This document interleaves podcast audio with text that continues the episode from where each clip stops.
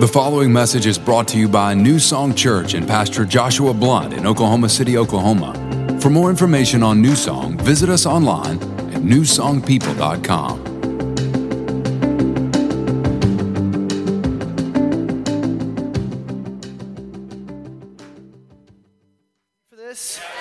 All right, if you got your Bible, go to John chapter 2.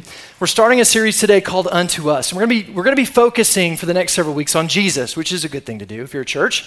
Uh, but specifically, I think this time of the year, it's easy to get focused on a lot of other stuff. You know, we get r- caught up in the wrappings of Christmas, and sometimes we forget about what Christmas is all about. But Christmas is about Jesus, and the greatest gift that we have, and the reason we give gifts to each other is because Jesus came that first Christmas, and he was this perfect gift. And when the, the prophets in Isaiah were talking about and prophesying about the coming Messiah, they said, Unto us a child will be born, unto us a son will be given. And listen to this next line and the government will be on his shoulders. How, that's good news. The government's on Jesus, just so you know. Just so you hear me? Okay, because I, I want you to hear me.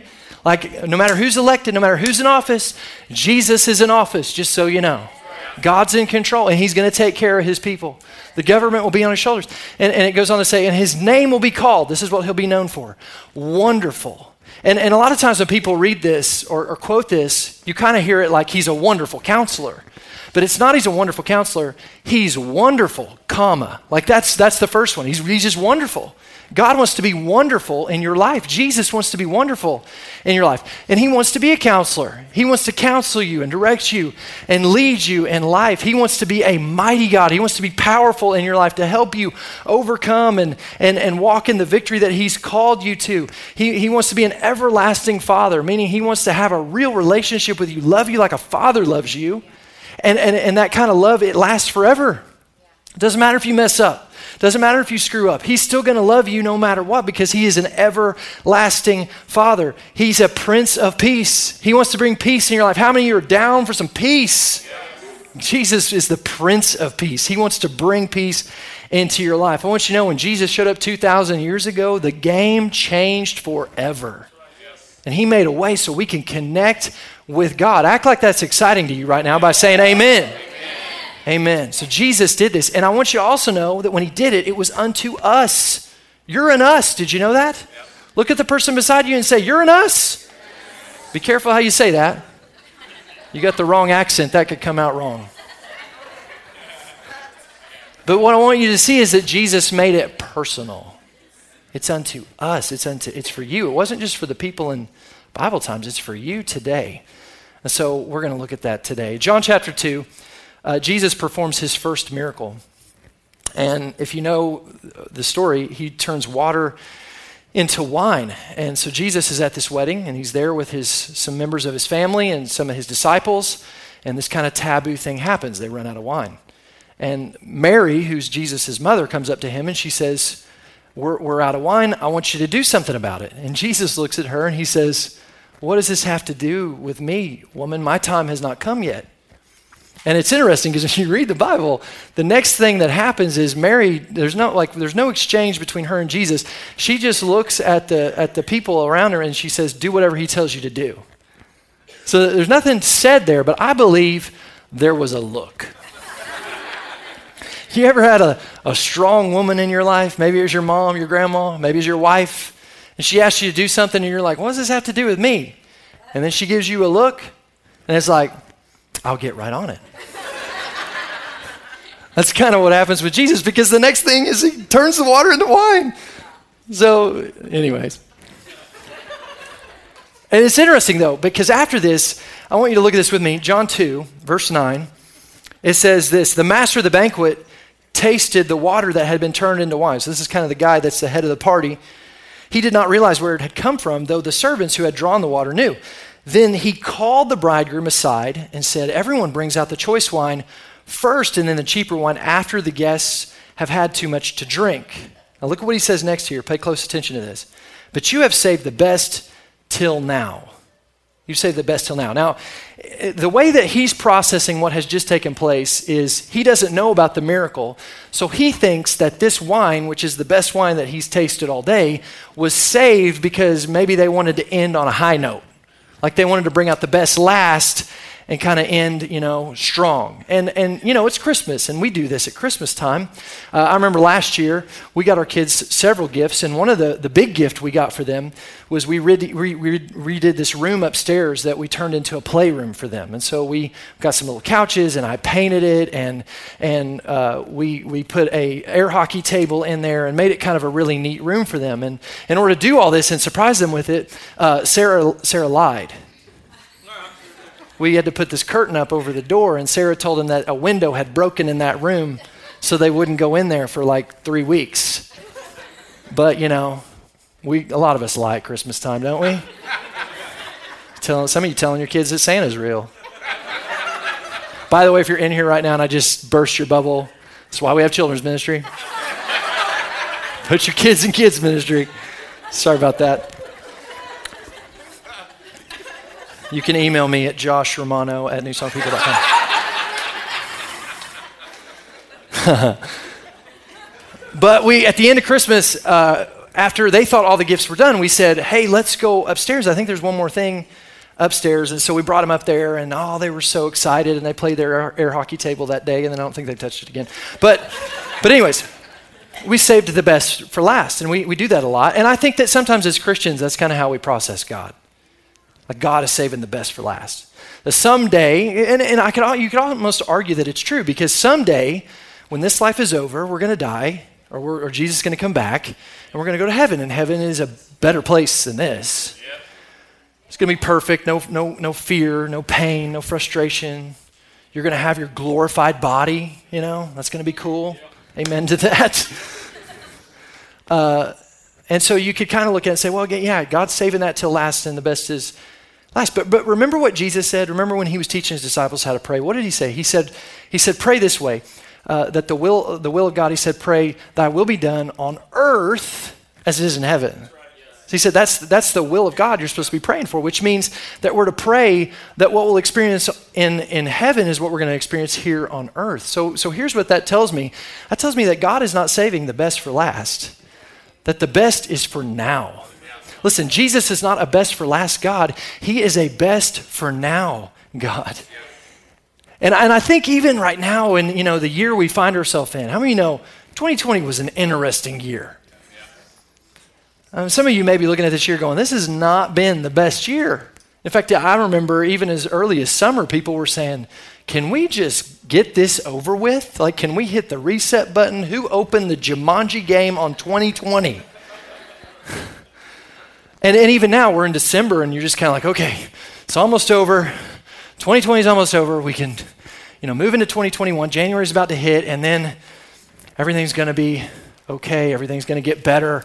We can put this behind us and kind of move on. But I, I want you to know the answer to your problems is not January.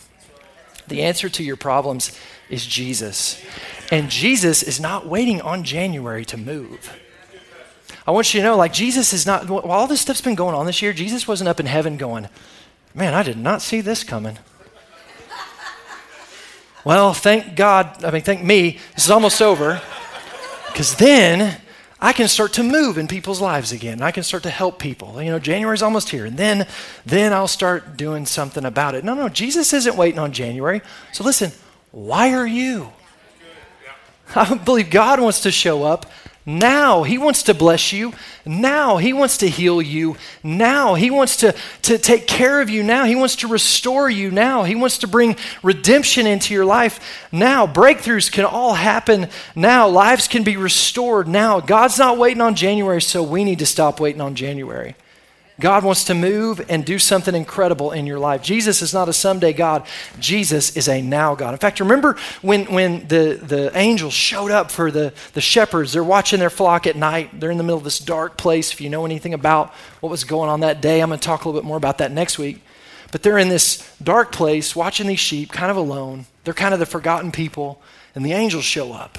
And they show up in such a powerful way that these guys, it says they were terrified. Look at what it says here. Luke 2, verse 11, I'm sorry, verse 9, it says, An angel of the Lord appeared to them, to the, to the shepherds, and the glory of the Lord shone around them, and they were terrified. But the angel said to them, Do not be afraid. I bring you good news. They got good news that they're bringing that will cause great joy for all people. I want you guys to say this next word with me, all right? Say it one, two, three. Today. Okay, that was kind of pathetic. Let's try to get ready. One, two, three. Today, today, in the town of David, a Savior has been born to you. He is the Messiah. Messiah means he's the promised deliverer. A Savior has been born. A deliverer has been born. He is the Christ the Lord. When they showed up, they showed up with good news of great joy, which was for everyone. It wasn't just for that group of people. It wasn't just for those shepherds. It was for you. It was unto us that this child was born. Jesus came to save the day, and he is still at work today, and he wants to work in your life today. Can I get an amen? amen.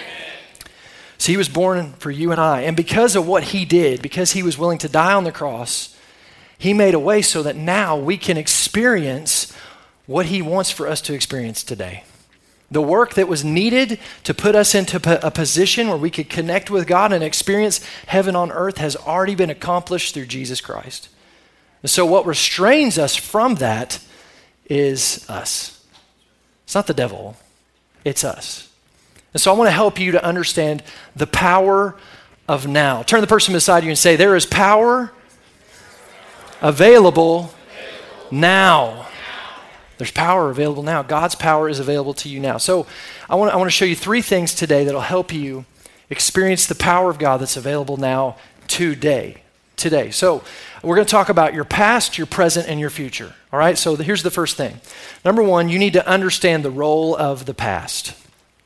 You know, the past has a role in your life. And, and a lot of times where people mess up when it comes to the now that God wants and the future that God wants is they don't understand the role of the past, and so the past becomes something that it shouldn't be in our life.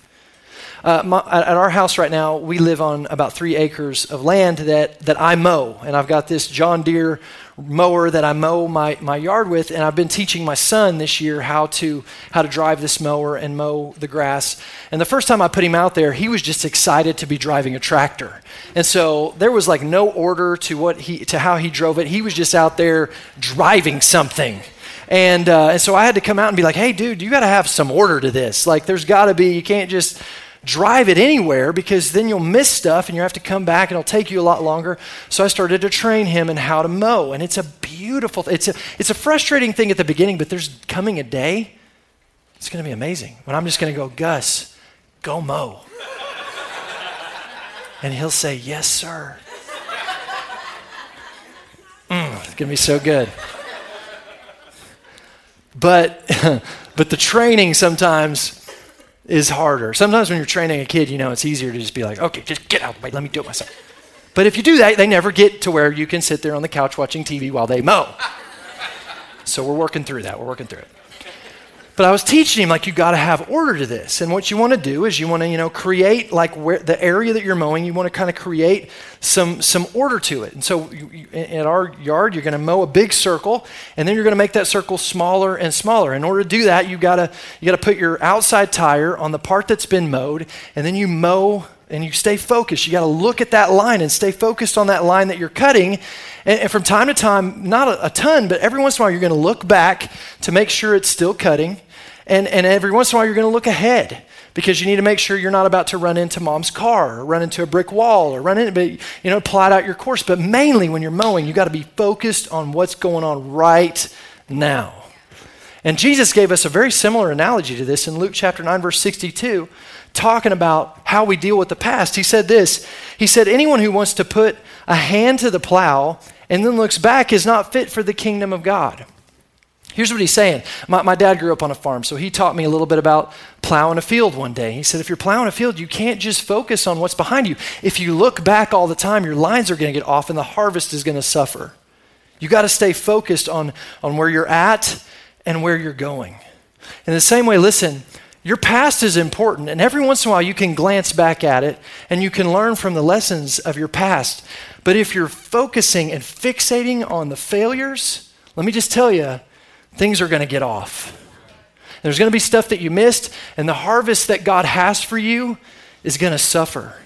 You can linger on the lessons of the past, and that's important. Listen, we all make mistakes in our past. And sometimes you need to look back at your past and remember the mistakes that you've made and learn, learn by all means, learn some lessons from your mistakes. But if you just sit and live in your mistakes and just you're dry, you're going through life like this the whole time, let me just tell you, you're never going to accomplish what God's called you to accomplish.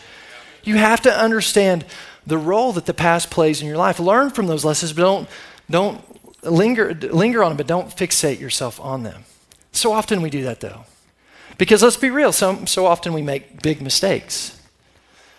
And it's easy to kind of live there. It's easy to kind of build a camp there and focus on that. And, and, and we allow that to steal the future that God wants us to experience with Him. But, but you can't do that. Re- recognize this. If you've made Jesus the Lord of your life, the Bible tells us that you are the righteousness of God in Christ Jesus. Your past does not define you. The cross of Jesus Christ defines you. And what it defines you as is forgiven. It defines you as a son of God, a child of God. The old things have been washed away. Behold, all things have become new. You've been made new in Christ Jesus. And so, if you recognize that, you can learn from those lessons, but you can stay focused on where God has you right now. And you can step into what we talk about here all, all the time here at New Song Church, which is your best days are your next days because you can leverage what God's doing today, focused on what He wants to do in the future, and you can walk right into that in faith with Jesus Christ. Can I get an amen? amen. You got to understand the role of the past. Look at this Isaiah 43, verse 18. It says, Remember not the former things, nor consider the things of old. Behold, I am doing a new thing. Say these next four words with me. Now it springs forth. When does it spring forth? Now. now. God wants to do this now. Do you not perceive it? I will make a way in the wilderness and rivers in the desert. In other words, I'll make a way when it seems impossible. When it doesn't make any sense. When the world's saying that there's a pandemic, I'll still make a way. That's Jesus Christ. That's your Savior. That's your Messiah. That's the one who's for you and not against you. So, so don't, don't stay focused on your past. You know what? If you want to look at the past, here's something to look at. Look at the faithfulness of God in the past. Like, like Josh Romano was leading us in this morning. Uh, we were talking about this at Thanksgiving this year. My mom was talking about how sometimes, you know, when she's having a rough day, she said she'll just start to count the blessings of God in her life. From the time she got saved till today, she'll just start going through and just start thanking God and praising Him for all of the times that He's shown up and blessed her in life. And she's like, it doesn't take me but a few minutes, and I am over whatever kind of funk I may have found myself in before. So if you want to focus on the past, focus on the faithfulness of God in the past. Amen? Here's number two. If you're going to step into the future and harness the power of God in the now, number two, remove faith blockers. Remove faith blockers. And specifically, there's things that can be going on in our life sometimes specific to relationships that can sometimes keep us from experiencing the now blessings of God and the future blessings of God. There, there's a story in the Bible in Mark chapter 5, this guy comes up to Jesus. His name is Jairus, and his daughter has died. And he comes up to Jesus, and he has a major problem. I mean, your, your child, his child is dead. But he comes up to Jesus, and he's full of faith. He says to Jesus, Jesus, if you would come to my house and just lay your hands on her, I know that she will be restored to life again. And so, guess what? Jesus is moved by this faith. And so he begins to move towards Jairus' house. Now, on their way there, some people who were at Jairus' house come out. It says this in uh, Mark chapter 5, verse 35. It says, People from the house of Jairus, the synagogue leader, came out. and They said, Your daughter is dead. Why bother the teacher anymore? I want you to notice that these people did not have faith in Jesus. Jairus had faith in Jesus. He had faith in Jesus' ability to move in the midst of impossible circumstances. Your child is dead is an impossible circumstance. But, but Jairus' faith was not in the circumstance, it was in Jesus' ability to perform a miracle in spite of the circumstance. And so that's where Jairus is. Jairus knows his daughter's dead. So these people coming out with this information, this is not new information. But here's what they're doing. They have no faith in Jesus. They, they have, their faith is in the circumstances. And so they're coming out saying, What are you doing? This is a waste of your time. Why are you bringing this guy? They have no faith in Jesus to move in the middle of this. Now look at Jesus. Look at what he says. Overhearing what they said, Jesus told him, Don't be afraid, just believe. Some of you need to highlight that verse because Jesus is saying that to you today about the circumstances of the world you find yourself in. Don't be afraid, just believe. In other words, Jesus is saying, don't listen to the, the, the crud that these people are trying to tell you. Remember how you came to me. Remember when you came to me in faith, knowing that I could take care of you. Stay there and let's move ahead and do what we're going to do. You guys are not as excited as you should be about this. Verse 38 When they came to the home of the synagogue leader, that's Jairus, Jesus saw a commotion with people crying and wailing lightly, loudly. He went in and said to them, Why all this commotion and wailing? The child is not dead, but asleep. Look at this. But they laughed at him. They laughed at Jesus. Again, they have no faith in his ability to overcome these circumstances. So look at what Jesus does. After he put them all out,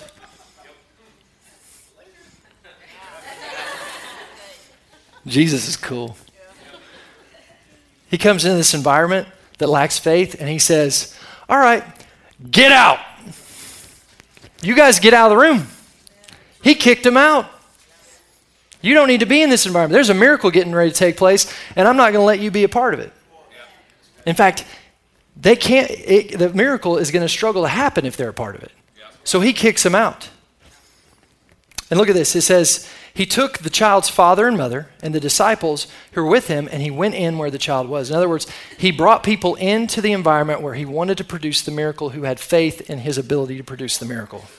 Verse 41 He took her by the hand, the little girl, and he said to her, Talitha koum, which means, little girl, I say to you, get up. Immediately the girl stood up and began to walk around. She was 12 years old. I love that. I love that it gives us that little piece of information. Jesus wants to minister to kids. It says at this, they were completely astonished. Who was astonished? Everybody. Even the people who had faith, I think, were astonished. This little girl was brought back to life. Amazing. I love this story. But I want you to notice something in this story. Before Jesus did the miracle, he put the people out of the room that didn't have faith in the miracle. See, faith is a big deal when it comes to God.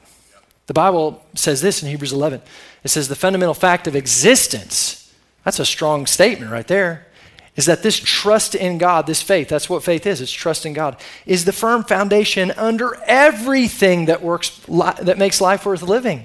I want you to know this morning, faith is a big deal. It's essential. In fact, it goes on to say in verse 6 of Hebrews 11 without faith, it's impossible to please God. And if you've been at New Song Church before, you've heard me say that what pleases God is giving you the kingdom, which means bringing heaven to earth, which means blessing you. So without faith, it's impossible for God to bless you the way He wants to bless you and take care of you the way He wants to bless you. Listen, faith is a big deal. And another thing that we see in Scripture is the atmosphere of faith it, an atmosphere of faith can either release or restrain God's ability to move in your life. In fact, in the next chapter, then the very next chapter, Mark chapter 6, Jesus goes to his hometown. And some of you know what happens. He shows up in his hometown in an environment where people think they know him, think they've got it all figured out, they've grown up around him, they have a perception of what he can and can't do. And Jesus shows up at this environment, and it says in Mark 6 5, he could do no mighty work there. Everywhere else Jesus went, mighty works were taking place. He just brought a little girl back from the dead one chapter earlier. And now he's, he's restrained in his ability to do ministry. In fact, it says in the Amplified Version, Mark 6 5, he was not able to do any mighty work. It wasn't that he showed up there and he was like, oh, you guys don't believe in me? Fine, I'm not going to do anything. No, he still wanted to do something, even though they didn't believe. But he couldn't because they didn't have faith. And so, what did he do in Mark 5? We see when he comes in an atmosphere where he wants to do a miracle and there's people without faith, he kicked them out of the room. My question to you is do you have some relationships in your life where you've allowed some people close to the now miracles of your life and their lack of faith is affecting your faith and keeping you from the now miracle God wants to do? And if so, you need to put them out. Now, I'm not saying you got to be mean to them, but there may be some people in your life you don't need to give them access to certain areas of your life where you need God to show up in a powerful way because they're their little words of doubt, their perception of who you are and who God is and what God can do because they're a little familiar with you. They know your past and they want to remind you of it. And they give you their little looks of doubt when you talk about stuff. Maybe that's affecting your ability to believe in Jesus. And so, what's Jesus saying to you? I believe he's saying to you, do not be afraid, just believe. Don't be afraid to put them out. Don't be afraid to give, not give them access to that anymore. Just believe in me, follow me, because I've got some stuff for you now and I've got some stuff in your future that's going to be amazing. Listen, your relationships are either going to be liabilities or assets. Liabilities take from you, assets give to you. And God wants you to have relationships that build you up, that sharpen you, that strengthen you. That's what you see in Scripture. My question is is that what you have? And if not, there may be some people that you need to put out. Now, don't, don't be mean. I'm not telling you to be mean. Don't write me a letter and say, I put them out and they hate me now because I told them that they suck and get out of my life. don't do that. But you know what? They might suck. They might be sucking the faith out of you. They might be sucking the promises of God out of you and your ability to believe God can move in them. I'm preaching good this morning. It's glad, good to be back, man. This is fun. 1 Corinthians 15 33 says, Do not be misled. Bad company corrupts good character. If you got some faith blockers in your life, some relationships that are maybe keeping you from believing in faith in the miracle of God, then maybe you need to put them out of that area of your life where you know God wants to move. Here's the third thing. We've talked about we've talked about the past, we've talked about the present. Let's talk about the future a little bit. How do we how do we see the now winds of God taking place in our future? Well, here's what you got to do. Number three is you got to win the now. See, my message today is not really just about, hey, don't even think about the future. It's really about recognizing that what happens today affects the future. Like if you're going to experience the future that God has for you in the later, you got to recognize what you're doing now is impactful to that. There's, there's a story in Mark chapter 10. A young man, he's, he's called the rich young ruler, comes to Jesus and he wants to know how to secure his future. He says this it says, A, a young man came and, and knelt in the dust of the road in front of Jesus. Good teacher, what must I do to gain life in the world to come? So he's saying, Jesus, what do I need to do to secure my future? with you. Jesus says in verse 19, You know the commandments of Moses do not murder, do not commit adultery, do not steal, do not slander, do not defraud, and honor your father and mother. Now, I, I would argue that the next statement that we read here would, would say that this guy knew he was doing all that and knew there was something missing. Because what he goes on to say is this he says, Yes, teacher, I have done all these things since I was a child. So, so why is he coming to Jesus then? because he knows there, I think he knows there's an area of his life that's controlling him that he hasn't really surrendered like he should that's keeping him. And I think he's maybe hoping that Jesus won't mention it. but Jesus hits the nail on the head. Verse 21 Then Jesus, looking at the young man, saw that he was sincere and responded out of his love for him. Notice how he responds it's out of love. So the response he's about to receive, even if it sounds hard, this is a loving response. And it's Jesus who is God, so his love is perfect. Look at what he says Son, there's still one thing you have not done. And I think even in that, you see, he's saying, Hey, you know what you're supposed to do. He says, Go now. Everybody say now. He says, Sell everything you have, give the proceeds to the poor, so that there you will have treasure in heaven. After that, look at this Come, follow me. He, he was invited to be a disciple. This is the, the 13th dude invited to be a disciple when Jesus was here on earth. That's, that's amazing. But look at verse 22. It's so sad. The young man went away sick at heart at these words because he was very wealthy. Now, you probably heard people teach this before about your money and your finances. And, and, and I do believe it's talking about that, but I, I really believe that what we want to see in this verse is really it's about anything that can stand in the way of your movement and your willingness and your ability to na- take the next step that God's asking you to do. And what, what Jesus is inviting him to do is let go of this thing that really has a hold of him so that he can grab a hold of the next thing God has for him. Because God has something amazing for him. He wants to be he wants him to be a part one of his disciples who's a part of changing the history of the world. And yet we don't even know his name because he wasn't willing to let go of this thing that he had that really had him. And he missed out on the call of God. See, what you do today affects what you experience tomorrow. God had something amazing for him to experience, but he missed out on it. And so, what I want you to see is if you're so focused on the next thing that it causes you to miss the now thing, then you'll never have the later things. If you're, if you're so focused, like this guy, his, his mistake wasn't that he was thinking about his future. His mistake was in not recognizing that God was at work in his future in the now. And his obedience in the now was what was going to lead him to the future God was calling him to. You guys tracking with me this morning? What you do today uh, uh, affects what you'll experience tomorrow.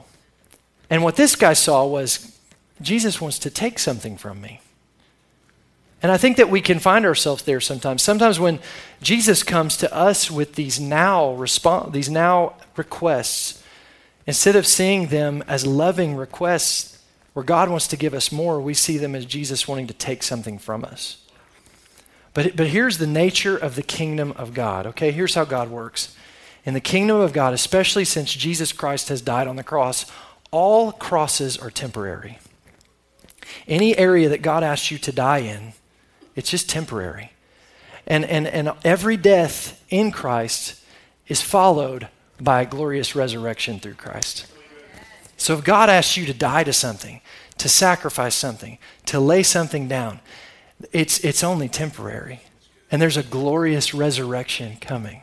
As you plant whatever seed He's asking you to plant into the ground, there's going to be a death, but then there's going to be fruit that's produced. And the fruit is so much greater than the thing we're holding on to. This is good preaching this morning.